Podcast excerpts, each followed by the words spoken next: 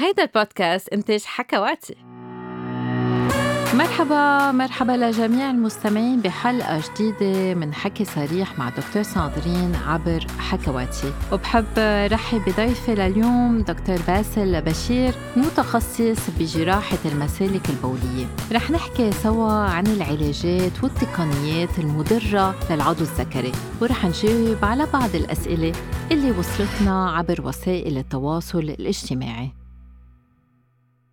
قبل ما نبلش حلقتنا اليوم بدي أخبركم عن تطبيق أنا بلاقيه كتير مفيد، خاصة بهالأيام الصعبة ومع وباء فيروس كورونا المستجد، وأنا كطبيبة بستعمله يومياً تقدم استشارات أونلاين. خليني أخبركم عن الطبي. اليوم صار فيكم تستشيروا طبيب أونلاين من دون ما تعلقوا بزحمة الشوارع ومن دون ما تعرضوا حياتكم لخطر فيروس كورونا المستجد. الأطباء الطبي موجودين على مدار الساعة طوال اليوم للرد على جميع أسئلتكم، وأكيد بتم الاستشارة بخصوصية تامة. والأحلى من هيك أنه اليوم صار فيكم تستشيروا طبيب مش بس لإلكم، بس لأي حدا من أفراد العيلة خلال دقايق بس من راحة بيتكم ومن أي مكان وبأي وقت. كيف بيتم هالشي؟ فيكن تحصلوا على استشارة طبية من خلال الطبي عبر موقع الطبي دوت كوم، أو بتحميل التطبيق عبر الرابط الموجود بصندوق وصف الحلقة، يعني حكواتي دوت اف ام سلاش الطبي. وابتداء من عشرة أذار ولمدة ثلاثة أشهر بس استعملوا كوبون خصم دكتور صادرين لتحصلوا على خصم خمسة وعشرين بالمية على الاشتراك بمنصة الطبي، العرض صالح لمستخدم واحد ولمرة واحدة بس. الاشتراك بيتضمن استشارات طبية أونلاين غير محدودة من أطباء ذو خبرة باللغة العربية مقابل اشتراكات رمزية. المزيد من التفاصيل بصندوق وصف الحلقة. ما تنسوا كوبون خصم دكتور صادرين. خلينا نرجع لموضوعنا اليوم. المشاكل الجنسية والتساؤلات حول الوظيفة الجنسية مثل الانتصاب والأزف وحجم العضو الذكري كتير شائعة، إنما كتير قليل الرجال اللي بيسترجوا يستشيروا طبيب لمعالجة الموضوع. إما بيكونوا بيستحوا، أما بيسترجوا يحكوا مع الطبيب، أما بركي ما بيكونوا عارفين إنه في علاجات فعالة وآمنة. ومن وراء قلة المعلومات بعض الأوقات بيلجأوا لعلاجات بتكون مضرة. لذلك اليوم رح نلقي الضوء على هذا الموضوع ونفهم أكتر من دكتور باسل بشير. دكتور باسل، في كتير علاجات ممتازة وفعالة لعلاج المشاكل الجنسية، إن كان مشاكل الانتصاب ومشاكل الأسف السريع، إنما في أشخاص بفضلوا يدفعوا آلاف الدولارات لعلاجات مش مثبتة وجديدة بدل ما ياخدوا الأدوية اللي عنا يهون ولي فعالة. كيف بتفسر هيدا الظاهرة؟ أول شيء مرحبا صادرين، وثانك يو أجان أنه استقبلتيني على الشو والبودكاست عندك. كتير من الرجال اللي بيعانوا من مشاكل جنسية، إن كانت مشاكل بالانتصاب أو مشاكل أخرى، مرات بيخافوا من العلاجات التقليدية لأنه بيفكروا أنه هيدا بتسبب مشاكل بالقلب أو بتسبب مشاكل تانية، أو أنه بيصير الواحد معتمد كتير على هيدول الحبوب أو على هيدول الأدوية. والشغلة التانية المهمة صراحة هي أنه كتير من هيدول الرجال بيجوا وبيتوقعوا أنه يكون عندهم علاج دائم. مش علاج دائم يعني علاج على مدة قصيرة وخلص بينهيلهم المشكلة كليا، وهيدا اللي نحن منجرب نشرح لهم إياه، إنه صعب نلاقي علاج فعال بيتاخد لمدة قصيرة وبيحل وبيعالج مشكلة الانتصاب مدى الحياة. معظم الأحيان نضطر إنه ناخد أدوية بطريقة مستمرة أو باستمرار لهيدي المشكلة. فهيدول التقنيات الحديثة مرات بيعملوا لها دعاية إنه you know من جلسة واحدة أو من عدة جلسات بتنتهي مشكلة الانتصاب عندك. سو so على الأرجح هيدي هي الشغلة اللي بتحمس الرجال إنه يعملوا أو يستعينوا بهيدول العلاجات، حتى لو سعرهم شوي عالي أو منهم كتير مثبت علميا إنه بيفيدوا. يعني تعطيك مثل صغير، في رجال بيكون عندهم مشاكل انتصاب أسبابها نفسية، يعني بنعرف إذا بنعمل العلاج النفسي ما رح يستمر العلاج، رح يتوقف من بعد العلاج النفسي، بس بفضلوا أنه يستعينوا بعلاجات مثل علاج الخلايا الجذعية اللي هي حتى ال إف دي إيه قالت أنه ولا معتمدة، فيها تكون ضارة، منا قانونية، غير مثبتة، بس بفضلوها. فينا نحكي شوي عن هالعلاجات وإذا هي مضرة أم لا؟ سو so, uh, بآخر uh, بآخر كم سنة صادرين صار في كتير uh, حكي عن الخلايا الجذعية والستم سيلز والعلاج بالخلايا الجذعية، مش بس لمشكلة الانتصاب، لكتير مشاكل بالجسم. وبيوصفوا إنه إنه الستم سيلز بإنه هن the holy grail، إنه هن بيساعدوا بعلاج أي مشكلة بالعالم. هلأ أكيد أنه الستم سيلز بأمراض معينة ممكن يساعدوا وبيستعملوا حتى بعدة مجالات بالطب، ولكن بمشكلة الانتصاب في عدة دراسات عم تنعمل هلأ على الخلايا الجذعية. معظم هدول الدراسات عم تنعمل على أشخاص عاملين عمليات استئصال بمنطقة البروستات أو بمنطقة الحوض، سو عندهم مشكلة كتير قوية بالانتصاب من وراء عملية جراحية. ومعظم الدراسات على الستم سيلز عم تنعمل على هيك بيشنتس، يعني بيكون عندهم مشاكل كتير قوية بالانتصاب، ولكن مثل ما انت قلتي بعده مش مثبت علميا مين اللي بيستفيد من هيدول الإبر، شو الضرر على المدى الطويل من هيدول الإبر، فعلا بيشتغلوا ولا لا، شو الطريقة اللي بيشتغلوا فيها، قد ايه الواحد لازم ياخد منها، مرة بالشهر، مرة كل شهرين، علاج على سنة، يعني سو so بعدهم كل هيدول التفاصيل مش واضحة. ممكن يكون فعال العلاج وإن شاء الله يطلع فعال، لأنه هيدي الشغلة you know بتزيد من الأشياء اللي نحن فينا نوصفها للمرضى مرضى تبعونا اللي عندهم هيدي المشكلة، ولكن بالوقت الحاضر ياس مثل ما أنت قلتي ما منحب أنه نوصف أي علاجات بعد مش مثبتة علميا أنه هي بتساعد، وما منعرف شو المدار تبعه. مثل ما قلت هي فعالة عند رجال عندهم أسباب عضوية ما بقى بتجاوبوا للأدوية اللي بتنأخذ بالفم، أما فيهم ياخدوا الأدوية اللي بتنأخذ بالفم، مش لرجال بيكونوا صغار بالعمر تحت الأربعين في أسباب نفسية لمشكلتهم ما رح يستفيدوا من الستم سيل. ما بعرف إذا أنا غلطانة. مزبوط مزبوط معك حق، يعني كتير مهم بهيدي المشكلة نشخص شو هي المشكلة اللي عم بتسبب ضعف الانتصاب لنعرف شو هو العلاج المناسب. ومثل ما أنت قلتي صادرين إنه بالأشخاص الصغار بالعمر اللي ما عندهم مشاكل مزمنة مثل السكري أو الضغط و... وما بيدخنوا وبيعملوا رياضة، عادة المشكلة بتكون نفسية أو بتكون نوع من الضغط النفسي. سو لهالسبب طبعا لازم يتشخص السبب ضعف الانتصاب بطريقة مزبوطة، ومن وراها بنعرف شو العلاج المناسب بده يكون. هلأ يمكن بنفس الوقت وقت نقول مشكلة نفسية، كتير رجال ما بيحبوا مرات هيدي الكلمة لأنه بيفكروا إنه إنه هن عندهم نوع من المرض النفسي. سو يعني أكيد أنت عندك كتير طرق تطمنيهم للبيشنتس إنه هيدا مش هو مش هي المشكلة اللي عندهم إياها، وأنا بيسكلي بقول لهم إنه عندكم نوع من الضغط النفسي، وإذا مش مرتاحين مية بالمية باللي عم تعملوه لهالسبب بيصير فيه نوع من الضعف.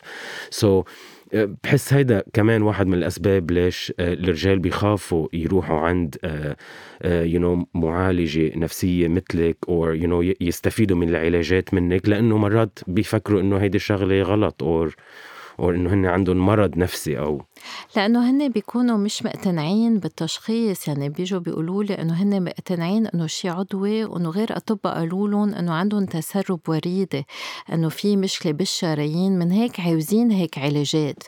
بس هل التسرب بالوريدة شيء شائع أصلاً؟ لا، منه كمان شيء شائع، منشوفه مرات عند الأشخاص اللي مثل ما قلت لك عاملين عمليات جذرية بالحوض أور عندهم إصابة قوية من شي حادث سيارة بمنطقة الحوض، ولكن لا ما منشوفها كتير، وما كتير منعمل عمليات للشرايين بالعضو الذكري من هال بهالطريقة. وهذا الشيء كتير مهم.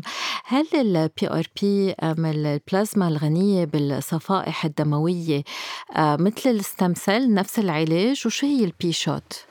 سو so, um, البي شوت صادرين هي عبارة عن إبرة كمان بتنعمل بقلب العضو الذكري مثل كيف بتنعمل الستم سيلز. هلأ أكيد في فرق بيناتهم، إنه آه, الستم سيلز عادة هن آه, معظم الوقت بيكونوا خلايا جذعية نحن أخدينهم من الشخص نفسه، عادة من الشحم تبعه. سو so, بيكونوا شيء بنسميه fat derived stem cells، بيكونوا مثلا شخص بيعمل نوع من اللايبوسكشن أو بيعمل شفط للدهون، ومن قلب هيدول الدهون بيكون في خلايا جذعية ومنحقنهم بالأعضاء بالجسم. البليتلت ريتش بلازما أو البي شوت أو البرايوبس شوت اللي هي كتير عم يعملوا لها دعاية آخر فترة كمان أونلاين، وحتى بأمريكا بكتير مراكز هيك خاصة. البي شوت عبارة عن إبرة بلازما، بليتلت ريتش بلازما، اللي هو مثل ما أنت قلتي الجزء من الدم اللي هو فيه الصفائح. سو so, بيتاخدوا من غير محل بالجسم، يعني هدوليك بيتاخدوا من الشحم، البي ار بي بتتاخد من الدم، منحط منحط انبوب الدم ب بسنترفيوج او آلة بتبرم بتبرمن للدمات ل تفصل بيناتهم لل... للخلايا اللي موجودين بالدم، وبناخد اللاير أو الجزء اللي فيه الصفائح واللي بيكون غني بالصفائح، وهيدا هو اللي بنحقنه بقلب العضو الذكري. والفرق بيناتهم بيسكلي إنه البي آر بي هن بيخلوا الخلايا اللي موجودين بالعضو نفسه يرجعوا يتفاعلوا ويرجعوا يربوا أو يرجعوا يتكاثروا، عكس الستم سيلز اللي نحن عم نحقن الخلايا الجذعية، مش عم نعتمد على الخلايا الجذعية اللي موجودين بالعضو نفسه. أوكي. وهل البي شوت مفيدة؟ هل هي مضرة؟ so definitely يعني أكيد في دراسات أكتر على البي شوت من ما في على الستم سيلز، وفي شوية دراسات فرجت إنه البي شوت ممكن تساعد بالانتصاب عند أشخاص معينين، بس كمان صراحة كل هدول الدراسات انعملوا على أعداد قليلة من الرجال، so ما فينا بعد نعتمد على هالعلاج بطريقة دائمة، أو إنه نوصف هيدا العلاج مثل ما منوصف العلاجات التانية اللي اللي منعرفها لل... للانتصاب.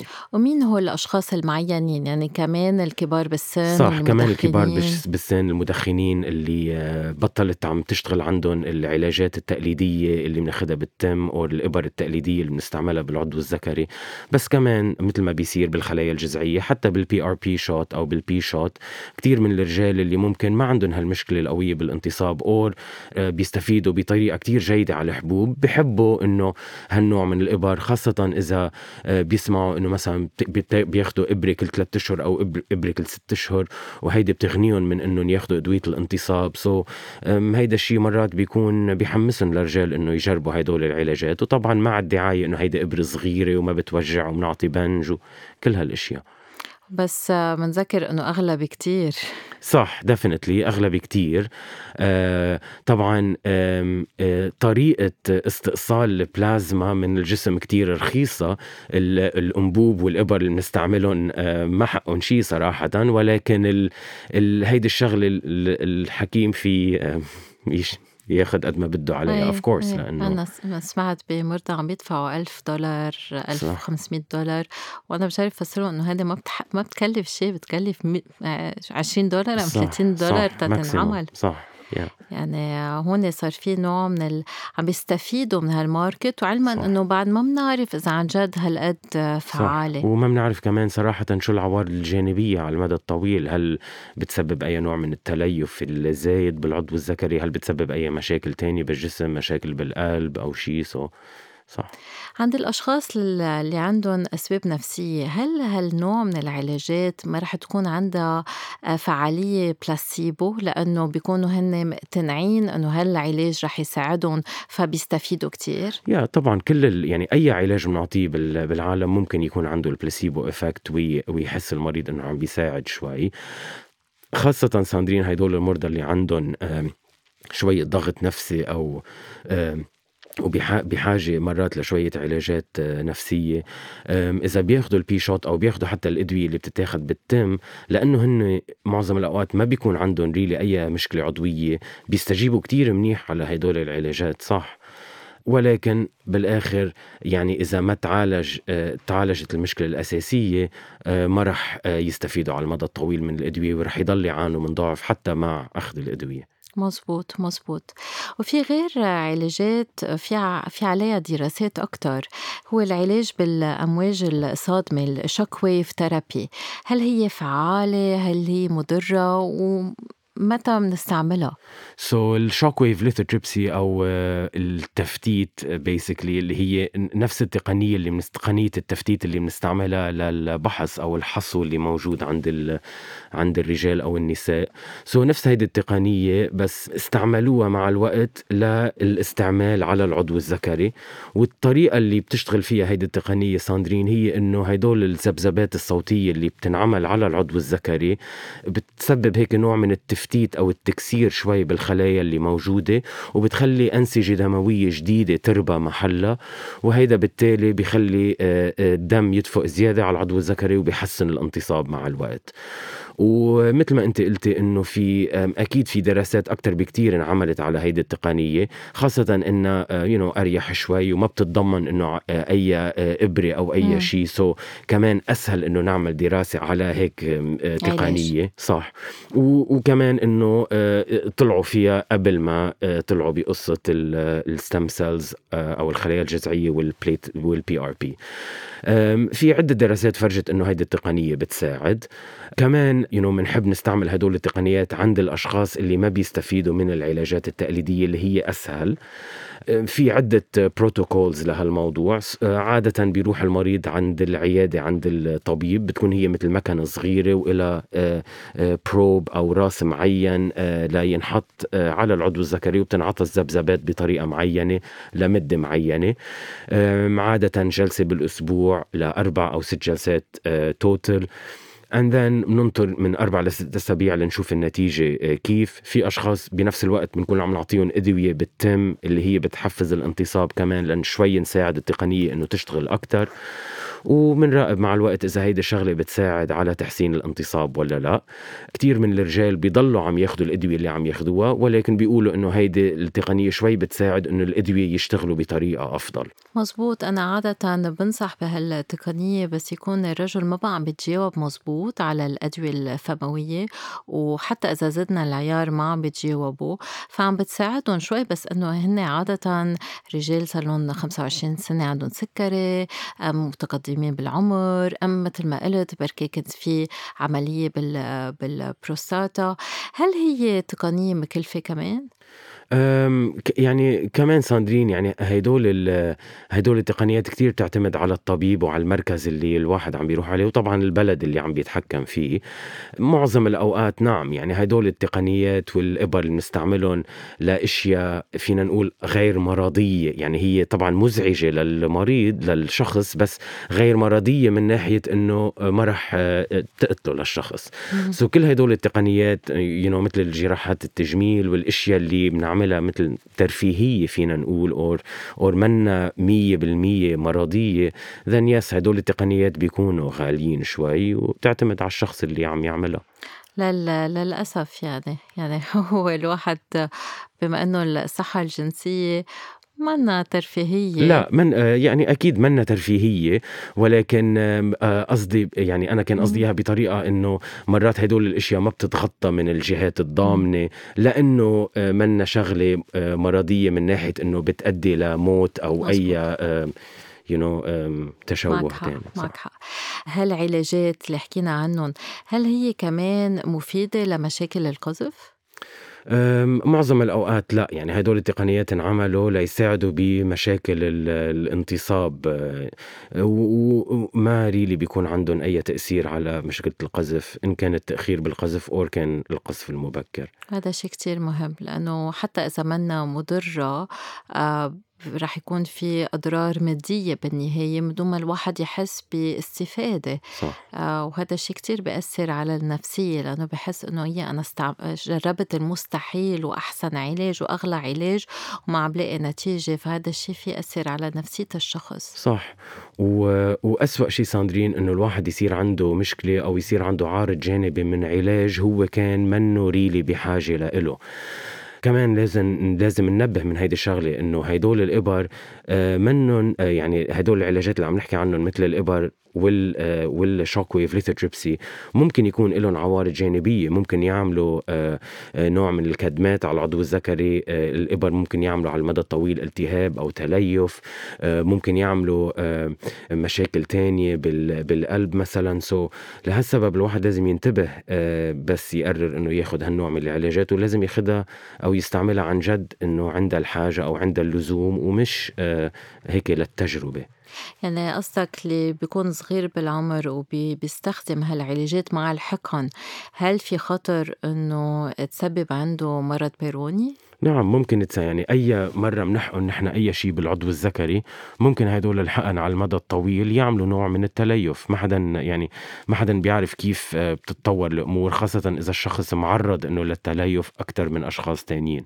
سو لهالسبب لازم على طول ننتبه وقت نستعمل هدول التقنيات. صح. اوكي اوكي نحن سبق وحكينا عن مرض بيروني بالحلقه اللي سجلناها عن المشاكل الانتصاب وضعف الانتصاب، بس انه بركي بتحب تذكر شو هي. ايه سو مرض بيروني اللي حكينا عنه قبل صادرين هو نوع من التليف بالعضو الذكري اللي هو ممكن يسبب ألم أو انحراف أو ضعف جنسي وضعف بالانتصاب على المدى الطويل.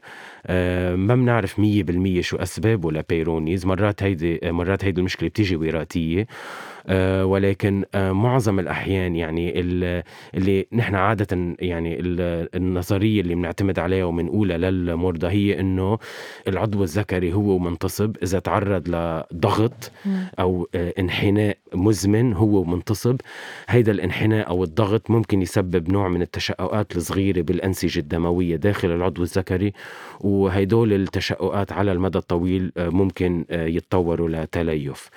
سو so, um, هيدا هو basically uh, مرض بيروني uh, اللي هو uh, مرض uh, مزمن، وممكن يكون كمان مزعج علاجه، وعوارضه uh, uh, كمان ممكن تكون مزعجة جدا على الشخص. نعم، خاصة أنه بتسبب ضعف الانتصاب على المدى البعيد. وبهيك حالات بفتكر أنه بعد الأوقات بتستعينوا لأجهزة القضيب المزروع، ومنعرف أنه هي فعالة، إنما أي نوع هو آمن ومين هو المريض المثالي؟ سو so, um, اللي انت عم تحكي عنه صادرين هلا هو البينال بروستيسيس او الدعامه العضويه م. اللي بنحطها بالعضو الذكري. سو so, هيدول الدعامات اللي بنستعملهم للعضو الذكري عاده في منهم نوعين. في النوع اللي اللي بنسميه انفليتابل بينال بروستيسيس اللي هي الدعامه اللي بتيجي مكونه من ثلاث اجزاء اللي هن الجزء اللي بينحط داخل العضو الذكري، ونوع من البامب او منفخ اللي هو عاده بينحط بين الخصيتين، ونوع من الريزرفوار أو الخزان اللي بيكون فيه السائل اللي بيفوت على الأعضاء اللي موجودة بالعضو الذكري. هيدا هو إذا بدك أجدد نوع وأحدث نوع من ال من البينال بروستيسيس أو من ال الدعامات, الدعامات اللي بنحطهم اللي بنستعملهم. النوع الثاني من الدعامات اللي هو يعني فينا نقول مش أقدم، بس اللي هن اخترعوه أول شيء، ولكن بعدنا بنستعمله يعني قد ما بنستعمل الدعام الثاني اللي هو السيمي ريجيد بروستيسيس، يعني الدعام اللي بتيجي قاسية مكونة من جزء أو جزئين بس، ما فيها أي نوع من المنفخ أو ريزرفوار، دعامة قاسية ولكن بتنتعج وبتنحط داخل العضو الذكري. أه وقت يكون أه الرجل بده يمارس بيطعج العضو لفوق، وقتها بده ي... وقت يخلص ممارسة بيرجع بيطعج العضو لتحت وبيلبس ثيابه بطريقة طبيعية. إيه بس هل هل يعني كنت عم تحكي عن الأنواع، صح. هل فيها تكون مضرة؟ هل ومين هو المريض المثالي؟ صح صح صح هيدا كان السؤال كمان. سو بيسكلي صادرين علاجات مشكلة الانتصاب كتير فعالة وكتير منظمة وكتير معروفة شو هي. يعني على طول بنحب نبلش بتغيير بنمط الحياة مثل توقيف الدخان وشوية رياضة. إذا هيدي الشغلة ما ساعد أو حتى لو يمكن منحس أنه ما راح تساعد كتير، بنفس الوقت منوصف الأدوية اللي كلنا بنعرفها مثل فياجرا وسيالس. إذا هيدول ما اشتغلوا أو المريض ما بيحبهم أو عمل ردة فعل عليهم، مرات بنستعمل الأشياء مثل المضخ أو الفاكيوم ديفايس، أو مرات بنستعمل المراهم اللي بتنحط داخل المجرى أزوال، أدوية مثل فيتاروس مثلا، والحقن الألبروستاديل. صح. إذا هيدول ما اشتغلوا كمان ممكن نوصف لهم الحقن. و وإذا مع الوقت الحقن ما اشتغلوا أو المريض ما بيحبهم أو ما استفاد عليهم، then عادة ننصح باستعمال الدعامة. so العلاج بس نوضح أنه هود الحقن منه مثل حقن ستيم سيلز، هن حقن صاروا كتير زمان موجودين صح. من السبعينات، وهن بيجوا بيفتحوا مجال الدم الدم بالعضو الذكري، وهن في بقلبهم مادة بتفتح الشريان، بس تستعمل قبل العلاقة بعشر دقايق وبعد العلاقة خلص بيرجع العضو الذكري لطبيعته. صح صح، وهيدول مثبت علميا إنه إنه بيشتغلوا فعالين جدا، وصلنا زمان بنستعملهم حتى م. قبل ما يخترعوا الأدوية اللي بنستعملها بالتم. صح. سو so, سو so علاج مشكلة الانتصاب كتير منظم، يعني منروح step by step، بنستعمل أول علاج ما مش الحال بنستعمل التاني، مرات بنستعمل combination أو أكتر من علاج بنفس الوقت، وإذا ما مش الحال بالآخر بننصح المرضى إنه في الأوبشن إنه إنه نعمل لهم عملية جراحية لنحط لهم دعامة بالعضو الذكري. بفتكر خاصة إذا عندهم بيروني كتير متشدد، وإذا صار في استئصال كامل لل للغدة البروستاتا. صح. سو مية بالمية. سو كتير من المرضى اللي اللي بنعمل لهم عملية استئصال البروستات بيصير عندهم نوع من الضعف الجنسي اللي هو خاصه باستئصال الأعصاب اللي بتكون بمنطقة البروستات، وجزء معين من هيدول الرجال ما بيستفيدوا على الأدوية من بعد العملية، جزء كبير بيضل يستفيدوا من الأدوية، بيكون بيكونوا مرتاحين بحياتهم الجنسية، ولكن الجزء اللي ما بيستفيد من الأدوية بننصحهم إنهم يعملوا دعامة. والاستفادة من الدعامة حلوة كتير، يعني الأشخاص اللي بيستعملوا أو هدول المرضى اللي بيستعملوا الأدوية وما بيعودوا يشتغلوا الأدوية ومنحط لهم دعامة كتير بيكون عندهم satisfaction كبيرة، يعني كتير بيكونوا مبسوطين بالنتيجة، لأنه بيكون صار لهم فترة عادة ما عم يقدروا يمارسوا وعم بيجربوا كل العلاجات وما عم بيستفيدوا. وبنحب نذكر أنه هالعلاجات منهم للأشخاص اللي عندهم أسباب نفسية لمشاكل انتصاب، خاصة عند الأصغر من من الأربعين، إلا إذا عملوا حادث وصار فيه أذى أم تليف بالعصب، هنا أكيد بيعوزوا الدعامة أم الإبر الحقن، وإذا ما عم بتجاوبوا على الحقن فينو على الحقن فيهم يستعملوا الدعامة، إنما هذا مش علاج للقذف المبكر. صح، وهيدي نقطة كتير مهمة صندرين اللي انت هلأ قلتيها.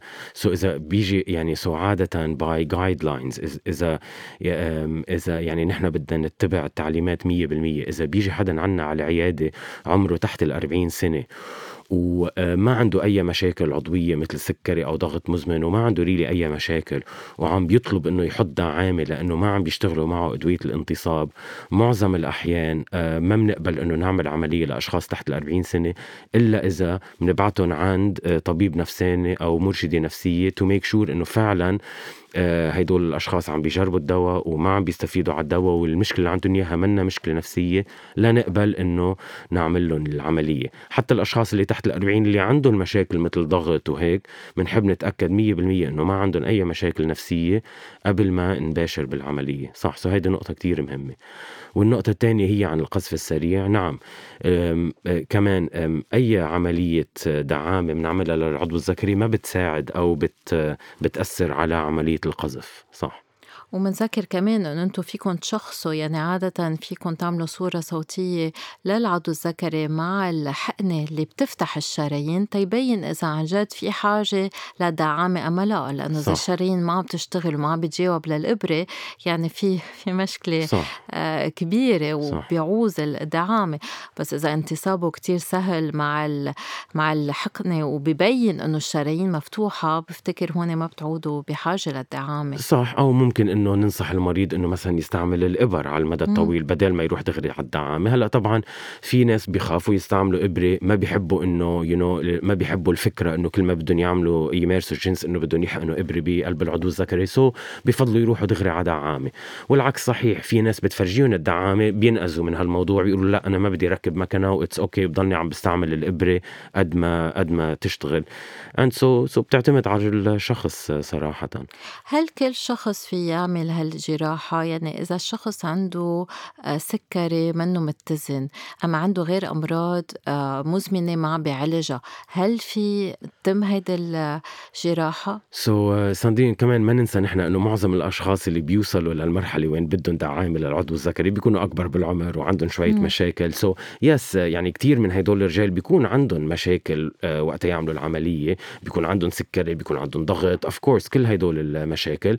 بس مثل ما أنت قلتي نقطة كتير مهمة، لا إذا عندهم مثلا سكري غير متزن أو منه مراقب مزبوط، عندهم التحليل تبع تخزين السكري كتير عالي، منخاف إنه هيدول المرضى يعملوا التهاب قوي من بعد العملية. وقت يكون عندنا التهاب مع جسم غريب أو موجود بداخل العضو الذكري، هيدا معظم الأحيان بيعني إنه لازم نشيل هالجسم الغريب ونشيلها للدعام اللي هي already بتكون غالية ومدفوع حقها مسبقا. سو so, لهالسبب اللي عندهم مشاكل صحية قوية غير متزنة منفضل إنه يضبطوا هدول المشاكل على فترة ثلاث أو ست أشهر قبل ما نباشر بعملية الدعامة. مزبوط، وهذا كتير مهم، ولذلك أنتوا بتشتغلوا كفريق مع حكيم الغدد الصماء ومع حكيم السكري، وهذا شيء كتير كتير مهم كرمال الشخص ما يعمل التهابات مثل ما عم تقول، أما يعمل ردات فعل سلبية بس من بعد الجراحة. حكيت شوي عن الجراحة من شوي بالنسبة للشرايين، وفي كمان جراحات بتقول أنه بتخفف الضغط على العصب الفرجي اللي هو بالحوض، هو عصب العضو الذكري. هل هي جراحات آمنة؟ هل عنا دراسات عنا أنه هي فعالة؟ سو so, um, هيدول الجراحات اللي انت هلا وصفتيها صندرين بطل ريلي نعملها، يعني مم. من بعد ما صرنا نفهم مشكلة الانتصاب بطريقة أوضح، ومن بعد العلاجات الفعالة اللي صارت موجودة هلا عنا لمشكلة الانتصاب، أه بطلنا ريلي نعمل أي نوع من العمليات لشرايين العضو الذكري، إلا إذا برجع بقول إلا إذا هيدي المشكلة أه عم تعمل نوع من البرايابيزم أو نوع من الانتصاب المزمن عند الأشخاص. أه هيدي المشكلة ممكن تصير من وراء مشاكل بالدم، مشاكل خلقية، أو من وراء حوادث أو أه لكمة أو ضربة قوية على منطقة الحوض. سو بهال بهالحالات نعم بعدنا بنعمل مرات عمليات لشرايين العضو الذكري، بس بغير حالات لا بطلنا كتير نحب نعمل هالنوع من العمليات لأنه ما كتير بيساعدوا ما بيساعدوا في خطر العملية بالنهاية. صح صح. هل في جراحات للقذف المبكر؟ سو so, uh, ما في ريلي جراحات للقذف المبكر، في uh, علاجات uh, بنستعملها للقذف المبكر وعلاجات كتير فعالة صراحةً، بس لا ما بننصح عادة بأي نوع من العمل الجراحي لهالمشكلة، ولا نوع من الإبر أو أي أو, أو أي شيء. هذا شيء كتير مهم أنه نذكره. كتير البوتوكس صاير ترندي، بس كمان صرنا عم نحط منه وين ما كان بالجسم. هل هو فعال للمشاكل الجنسية مثل ضعف الانتصاب أم القذف المبكر؟ سو so, كمان صندرين لا ما بنستعمل البوتوكس بهيدول الحالات. بالمسالك البولية in general عامة مرات بنستعمل البوتوكس بقلب المبولة للأشخاص اللي عندهم نوع من المبولة العصبية إن كانوا من النساء أو الرجال، ولكن للمشاكل الجنسية أو مشاكل الانتصاب أو مشاكل القذف لا ما بنستعمل عادة مادة البوتوكس. okay. مرات الأشخاص اللي أكبر بالعمر بيستعملوا كمان منطقة البوتوكس أو مادة البوتوكس بالكيس تبع الخصيتين، ومرات بتستعمل حوالي الخصية لنعمل نوع من البنج على المدى الطويل للأشخاص اللي عندهم نوع من الوجع المزمن بمنطقة okay. الخصيتين. بس غير هيك يعني للمشاكل الجنسية مثل مثل ما قلت لا ما بنستعمل مادة okay. البوتوكس. وشو بيكون أسباب هالوجع المزمن؟ سو so, في أشخاص مثلا بيكون عندهم عاملين عمليات بمنطقة الخصية، عاملين عملية إفتاء من قبل، أكلين ضربة على على الخصية من قبل، بيقعدوا كتير، بيعملوا بايسيكل على فترة طويلة مثلا، بيلبسوا تياب كتير ضيقة. في كتير أشخاص ورجال معرضين إنه يصير عندهم أوجاع بالخصية، وفي شوي رجال هيدول الأوجاع بيتطوروا لنوع من الوجع المزمن اللي مرات بيصير كتير مزعج. ووحدة من العلاجات يعني إذا العلاجات التقليدية اللي بالفم اللي بنعطيها بطلت عم تشتغل، مرات وبنوصف نوع من حقن البنج أو البوتوكس حوالي الخصية، يعني بمنطقة الخصية أو فوق منطقة الخصية لنعمل لنساعد شوي بالوجع المزمن. أوكي That's very interesting. Yeah. صراحة ما كنت عارفة. Yeah, so, yeah. نتعلم كل يوم، هذا شيء كتير حلو. هل حقن الفيلرز اللي عادة بنحطهم لتكبير الشفاف مثلا، هل هي كمان فينا نستعملها إن كان فيلرز أم دهون لعلاج القذف المبكر أم لتكبير العضو الذكري؟ سو أجان للقذف المبكر، لا، هيدول المواد ما بيساعدوا بمشكلة القذف المبكر. كتير عيادات بتعمل دعاية لاستعمال هيدول المواد لتكبير العضو الذكري، ولكن كمان منن فعالين وممكن يكون عندهم عوارض جانبية كتير مؤذية بالنسبة للشكل وبالنسبة للفعالية تبع العضو الذكري. سو أبدا ما بننصح بهيدول المواد. بيستعملوا كتير مواد، بياخدوا شحم من الشخص نفسه، مرات بيستعملوا مادة الهيالورونيك أسيد بيحطوها براس العضو الذكري ليعملوه هيك أضخم شوي أو أتخن شوي، ولكن صراحة لا، ما بننصح بهدول المواد. ممكن يعملوا ردة فعل كتير قوية، خاصة الهيالورونيك أسيد. الشحم اللي بينحط بقلب العضو الذكري معظم الأحيان بيرجع بيغير محله وكله بيصير مركز بأسفل العضو الذكري من تحت، وبيصير عامل نوع من الكيس بالعضو الذكري. سو أبدا ما بننصح صراحة باستعمال هدول المواد. في نوع من العملية اللي هلأ عم تنعمل بأمريكا بآخر كم سنة، اللي هي استعمال كمان نوع من البروستيسس، أو فينا نقول مثل هي نوع من الدعامة، ولكن هيدا هيدا الدعامة ما بتنحط داخل الأنسجة للانتصاب، بتنحط تحت الجلد ولكن حوالي العضو الذكري، بس لتعطي نوع من الحجم للعضو الذكري أو نوع من السماكة. ما بتنعمل هيدا العملية إلا بمراكز معينة بأمريكا. المشكلة بهيدا العملية صادرين إنه كمان ممكن تعمل نوع من التليف أو نوع من الإزعاج على المدى الطويل، والمشكلة كمان إنه هيدول الديفايسز مش كتير صعب إنه نجيب موافقة عليهم من ال إف دي إيه لنستعملهم، عكس الأدوية. الأدوية لازم نعمل عليهم دراسات على الأشخاص على مدى طويل لنعرف إذا في أي ردة فعل عكسية أو أو لا، وإذا الدواء بيساعد ولا لا.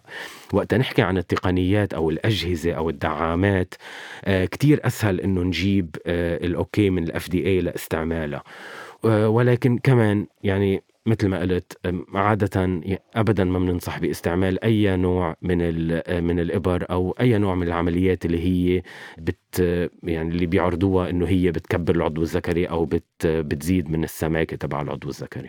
طب وبما أنه قلنا أنه الأدوية الفموية كتير فعالة ومنها مضرة، بس هل آمن أنه الشخص ياخدها من دون ما يستشير طبيب، أم هل آمن أنه ياخد اللي بنسميون الفياجرا العشبية، أم إلى عوارض جانبية؟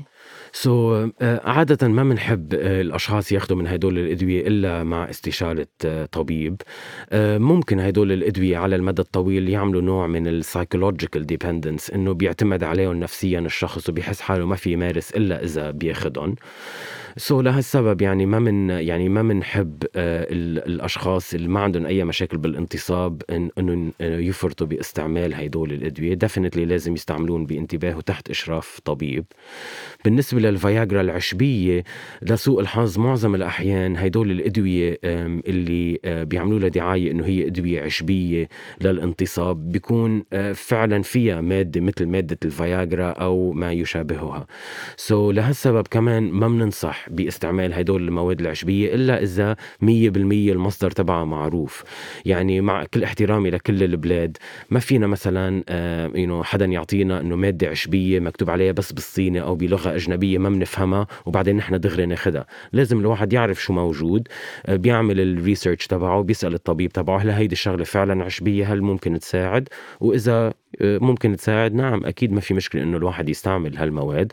ولكن لازم الواحد ينتبه لأنه كتير من هيدي المواد اللي بيعملوا لها دعاية إنها عشبية بيكون فيها مواد مثل فياجرا أو إشياء بتشبهها. سو لازم ينتبه الواحد بس يستعملها. إيه بعض الأوقات بيكون في بقلبهم يوهمبين أو أمثل دنافيل، وكتير بيعملوا عوارض جانبية وبينبسط الشخص بيقول إيه كتير صار وجه أحمر. صح. لا، لأن يعني العيار تبوت المادة كتير عالي وبركي مضرة. صح. هذا لازم ننتبه له. وشو عن الأدوية اللي تو إن وان يعني لعلاج القصف المبكر وضعف الانتصاب بحبة واحدة؟ في أدوية يعني هيدول إنه هيدي صارت إنه قصة ماركتينج you know as long as يعني طالما إنه المواد اللي موجودين بهدول الحبوب مثبت علميا إنهم بيشتغلوا, whether مناخد حبة من هاي حبة من هاي أو مناخد حبة واحدة فيها المادتين بنفس الوقت ما يعني ما بتفرق كتير. وهل في مراهم خارجية بتنحط مش داخل الإحليل؟ أنت حكيت عن المرهم اللي بنحط داخل الإحليل اللي بنستعمله للانتصاب صح؟ ايه صح. هل في مراهم خارجية للانتصاب؟ سو so, لا ما في مراهم خارجية بتنعمل للانتصاب. هو نفس المرهم اللي بينحط داخل الإحليل, أي شيء بيبقى منه طبعا بيندهن هيك حوالي الإحليل على رأس العضو الذكري وبيضل يعطي شوية فعالية, ولكن هو يعني هدول الحقن معمولين لينعملوا داخل الأحليل. أوكي, لأنه في كتير دعايات كمان لمراهم خارجية بتعطي انتصاب. أوكي أوكي م. دكتور باسل, رح نعطي بعض النصايح اليوم عن أي متى الواحد لازم يستشير طبيبه لفحص القضيب.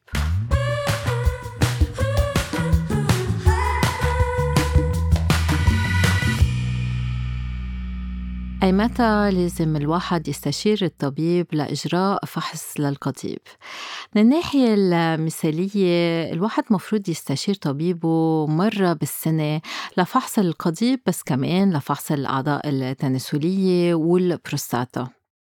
وبغير أحوال واحد لازم يستشير طبيبه إذا حس بكدمات على القضيب, يعني بصدمات على القضيب, إذا عم بيشوف إفرازات قضيبية صفراء أو خضراء أو غير عادية, إذا في تورم أم التهاب القضيب, إذا عم بيشوف بثور أو طفح جلدي أو توليل أو تقرحات على العضو الذكري أو بالقرب منه, إذا في حريق, ألم, نزيف عند التبول أو عند القذف, إذا في وجع أم ألم أثناء الممارسة الجنسية, إذا في وجع أثناء الانتصاب, إذا في صعوبة بالانتصاب أم بالحفاظ على الانتصاب, وإذا كان عندك حيلا خوف ما تتردد أنك تحكي مع طبيب, الطبيب لوحده في تمنك, وإذا متردد أنك تشوف طبيب بسبب وباء كورونا المستجد ما تنسى أنه صار فيك تستشير طبيب أونلاين عبر المنصة الصحية الطبي.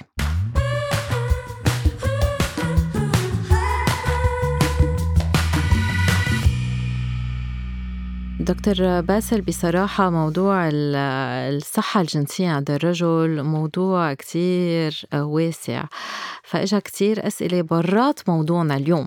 أوكي. أنا ما في بعض الأسئلة عن موضوعنا اليوم وإلها علاقة بالعلاجات اللي فيها تضر العضو الذكري. هل المراهم اللي بنستعملها لتأخير القذف اللي بيكون في بقلبها بنج أم مخدر هل هي مضرة؟ أه لا صادرين, مش مضرة إذا ما بتعمل, إذا هدول المراهم ما بيعملوا ردة فعل أه على الجلد وما بيعملوا أي نوع من الحكي أو ذن, لا مش مضرة, وفي الواحد يضل عم يستعملها على المدى الطويل إذا عم بتساعد. ومنذكر أنه مش مفروض تفوت بالإحليل أم مجرى بول ولا بتحرق شوي صح. بس أنه ما في شيء آه بيخوف صح. في شخص عم بيسألنا إذا حقن التستوستيرون مضرة. سو so, um, إذا الواحد ما عنده سبب ياخد حقن التستوستيرون نعم ممكن إبر التستوستيرون تكون كتير مضرة للجسم لعدة أسباب. أول شيء إذا الواحد عم ياخد تستوستيرون وهو منه بحاجة للتستوستيرون لأنه نسبة التستوستيرون عنده بالدم طبيعية, ممكن هيدي الشغلة تخلي إنه نسبة التستوستيرون عنده بالدم تكون كتير عالية, وهيدي الشغلة ممكن تسبب مشاكل بالدم أو تسبب نوع من الجلطات بالدم. الأشخاص اللي بياخدوا تستوستيرون على المدى الطويل إذا بيوقفوا هيدول الإبر ما بيعود جسمهم يرجع ينتج تستوستيرون بطريقة طبيعية, وفي مرات أشخاص جسمهم بحياته ما بيرجع بي بينتج تستوستيرون بطريقة طبيعية أو حتى بالمرة, سو بيصيروا بيعتمدوا على هيدول الإبر لمدى الحياة, وهيدا الشغلة أكيد مشكلة. الشغلة الثالثة اللي كتير مهمة كمان هي إنه إبر التستوستيرون بيؤدوا لمشكلة كتير قوية بالخصوبة عند عند الرجال، لأنه حقن التستوستيرون بيخلوا الخصيتين يوقفوا شغلهم كليا، وإذا الخصيتين وقفوا شغل بيبطلوا يفرزوا مادة التستوستيرون لحالهم مثل ما حكينا، وبنفس الوقت بيبطلوا يعملوا حيوانات منوية. وهيدا الشوت داون اللي بيصير للخصية، يعني بس بس نعطي حقن التستوستيرون ونخلي الخصية تطفي وما تعود تشتغل anymore، من الصعب إنه ترجع تشتغل مية بالمية مثل ما كانت. سو لهالسبب هيدول الإبر على المدى الطويل ممكن يكون عندهم ضرر كتير قوي على الخصوبة عند الرجال. سو لهالسبب لهيدول الثلاث أسباب لازم كتير ننتبه من استعمال إبر التستوستيرون. ما بنعطيهم إلا لعند الأشخاص اللي عندهم تدني لهرمون التستوستيرون وهلأ ما بدهم يكون في إنجاب، وهذا الشيء كتير مهم، وإلا بنعطيهم غير حقن وغير صح. أدوية هرمونية. إجا كتير أسئلة بركي شوي برات الموضوع، إنما إلها علاقة بالعضو الذكري، هو عن الاستمناء، يعني تحفيز العضو الذكري ليصير في متعة وقذف. أوكي. هل هالشي مضر للعضو الذكري؟ سو so, uh, منه مضر صادرين للعضو الذكري، وطبعا ولا انه الكثره من هالشي بتخلي عضو العضو الذكري يكبر او اي شيء انه مثل هدول الشائعات. منه مضره هيدي الشغله للعضو الذكري.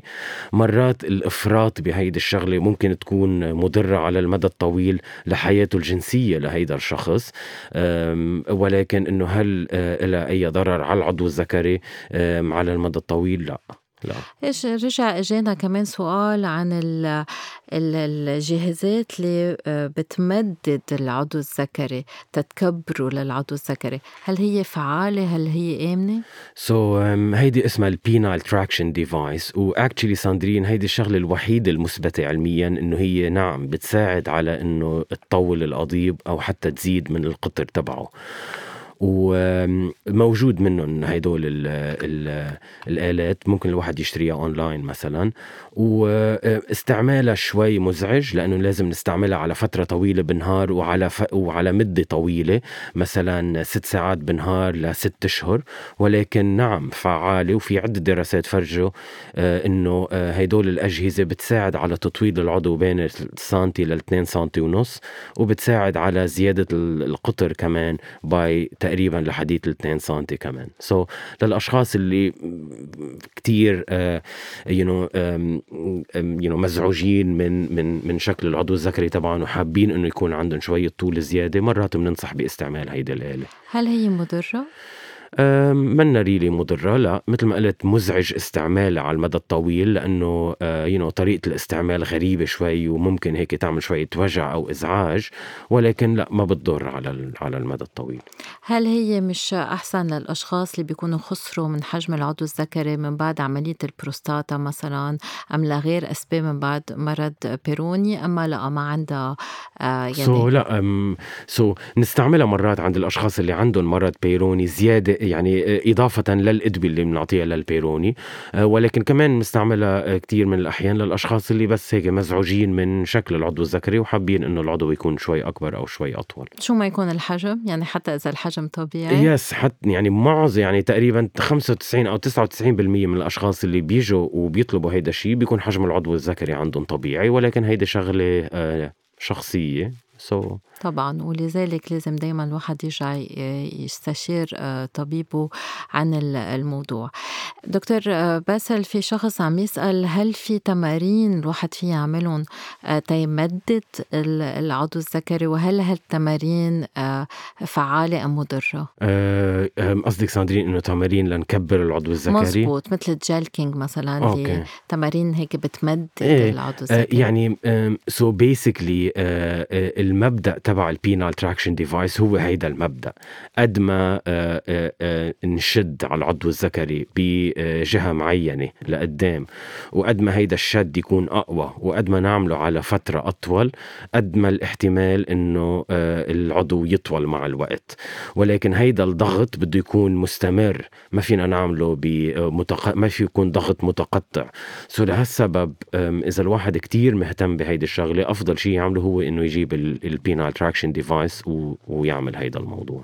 علما أنه في كذا دراسة فرجت أنه الجلكينج، يعني الواحد يمدد العضو الذكري لوحده ويعمل هالتمارين، فيها تأثر على تعمل نوع من الكدمات مثل ما قلت، وبركة تليف على العضو الذكري. يعني الواحد بده ينتبه من ما هيك تقنيات بنشوفهم أونلاين ومنفكر أنه هي بتنفع. دكتور باسل، هالأجهزة قلت لي بطوله بس واحد لاتنين سنتي، يعني مش كتير. هل الطول هالتمدد اللي عنا هو وقت الراحة أم وقت الانتصاب؟ بتنيناتهم، سو وقت الراحة ووقت الانتصاب. أوكي. yeah. yeah. أوكي، بس إنه مش خمسة سنتي؟ لا لا، مش خمسة سنتي، ماكسيمم up to two or two point five سنتيمترز بيزيد الطول حسب الشخص صراحة. أوكي. وهل الواحد، يعني أنت قلت إنه الواحد فيهم يشتريون أونلاين، هل آمن إنه الواحد هيك يشتريون أونلاين؟ هل في أكتر مش أحسن يروح يشوف طبيب تا يشتريون؟ يا yeah, definitely. هلا you know المشكلة إنه you know عنا بي you know بالشرق الأوسط وبالبلاد العربية كتير صعب إنه الواحد يلاقي هيدول الأجهزة بالمحلات، لأنه آه معظم الأحيان آه هيدول الأجهزة بينباعوا بال you know بمحلات الجنس أو السكس شوبس، من إنهم بينباعوا بالمحلات اللي بيبيعوا الأجهزة الطبية. آه ولكن آه يس it's يعني it's safe إنه الواحد يشتريهم أونلاين صراحة. معظمهم شكلهم exactly نفس الشيء. آه you know معظم هيدول ال ال ال الأجهزة بتيجي إنه من نفس المحل، و you know معظمهم بيكون شكلهم تقريبا نفس الشيء. سو so يس yes, إنه آمن الواحد يستعملهم. أوكي. وحكيت عن الفاكيوم، يعني اللي بتشفط الهواء كرمال تسمح يصير في انتصاب، هل هو الأجهزة آمنة؟ كمان هدول الأجهزة آمنة، يس بالعكس. الفاكيوم ديفايس تقنية كتير آمنة، لأنه هي بيسكلي عبارة عن آلة منحطة بتغطي العضو الذكري، ولأنه منشفط الهواء من قلبها بتساعد على ضخ الدم بقلب العضو الذكري. وبنفس الوقت هدول الأشخاص بيستعملوا نوع من الرينج بيحطوه على كعب العضو الذكري ليضل الدم جوا ليقدروا يمارسوا. طبعا هيدي الشغلة you know من من وصفة ممكن ممكن يكون إنه كأنه هي شوي مزعج استعمالها، لأنه آلة وبدنا نحطها وبدنا نضخ. ولكن عند الأشخاص الكبار بالعمر اللي ما عم بيستفيدوا من الدواء، ما بيقدروا ياخدوا دواء لأنه عندهم مشاكل تانية كتير قوية، ما فينا نعملهم الإبر، ما فينا نعملهم عملية جراحية، اللي بيستعملوا الفاكيوم ديفايس وبيقدروا يمارسوا الجنس من وراها بيكونوا بالعكس كتير مبسوطين. ولكن يس ديفينتلي هيدي شغلة منا كتير براكتيكال، يعني إنه الواحد يحملها ويروح فيها. ولكن عند الأشخاص اللي مضطرين يستعملوها النتيجة كتير فعالة وكتير بيكونوا مبسوطين بالنتيجة. درجة أكتر بلاد الغرب وبأمريكا بأوروبا هون في صعوبة للتقبل، مع أنه هن عن جد جهازات مفيدة. هل تمارين كيجل مضرة؟ لا، تمارين كيجل مش مضرة ل... لكل الأشخاص. يعني ممكن تساعد هيك على تحفيز الدم بمنطقة الحوض، سو ممكن تساعد هيك بال... بال... بالعلاقة الجنسية على المدى الطويل، وكمان بتساعد على تقوية العضلات بمنطقة الحوض عند الأشخاص اللي عندهم نوع من السلس البولي، إن كان سلس you know جاي هيك مرضي، أو إن كان سلس جاي من وراء عمليات جراحية. سو التدريبات تبعون كيجل ممكن يساعدوا بهيدول الحالات. دكتور باسل، لهو الرجال اللي بيكونوا مشغول بالهم على العضو الذكري، شو بتنصحون؟ إذا الواحد عن جد حاسس إنه عنده مشكلة بالعضو الذكري ومنه مرتاح بالعضو الذكري تبعه، أو عنده أي سؤال ما عم بيلاقي الجواب تبعه، then أكيد لازم يستشير طبيب للطبيب يريحه. معظم الوقت صادرين you know وأكيد إذا بتحكي مع You know, كل جراحين المسالك البولية أكيد بيوافقوني بهيدا الشغلة، إنه معظم الأحيان ريلي بتسعة وتسعين بالمية من الأحيان وأكتر، الأشخاص اللي بيجوا عم يشكوا بمشكلة بالعضو الذكري إنه صغير أو إنه حجمه حجمه مش طبيعي، معظم الأحيان بيكون الحجم فعلا جدا طبيعي. سو so, مرات الرياشورنس أو مرات الكلمة من الحكيم وقت الحكيم يريحه للمريض ويأكد له إنه هيدي منا مشكلة، خاصة وقت تنعمل هيدي الشغلة على عمر بكير قبل ما هيدا الشخص يصير كتير يفكر بالموضوع أو كتير يتأثر بهيدا الموضوع من بعد ما يبلش علاقته الجنسية. سو هيدا الشغلة كتير بتساعد الأشخاص إنهم يكونوا شوي مرتاحين أكتر بحياته الجنسية وباللي هن عندهم إياه. بدي أشكرك دكتور باسل، شكراً للمعلومات الكتير مهمة وشكراً لنصايحك. إن شاء الله نستضيفك عن جديد، لأنه دايماً بتعطينا معلومات مهمة وبركة ما كنا بنعرفها. بدنا نذكر جميع المستمعين أنه ما لازم يستعملوا أي علاج قبل ما يستشيروا طبيب، وإذا هن خايفين أنه يستشيروا طبيب بعيادته من وراء وباء الكورونا، صار فيهم اليوم يستشيروا طبيب أونلاين عبر المنصة الصحية الطبي، وتكون عندهم المزيد من المعلومات فيهم يروحوا على صندوق وصف الحلقة. وهيك تنتهي حلقتنا لليوم. شكراً لكل مستمعينا، شكراً لك دكتور باسل. ما تنسوا تتسمعوا على الحلقات السابقة، تعملوا سبسكرايب وتبعتونا تعليقاتكم بخانة التعليقات. يلا باي باي.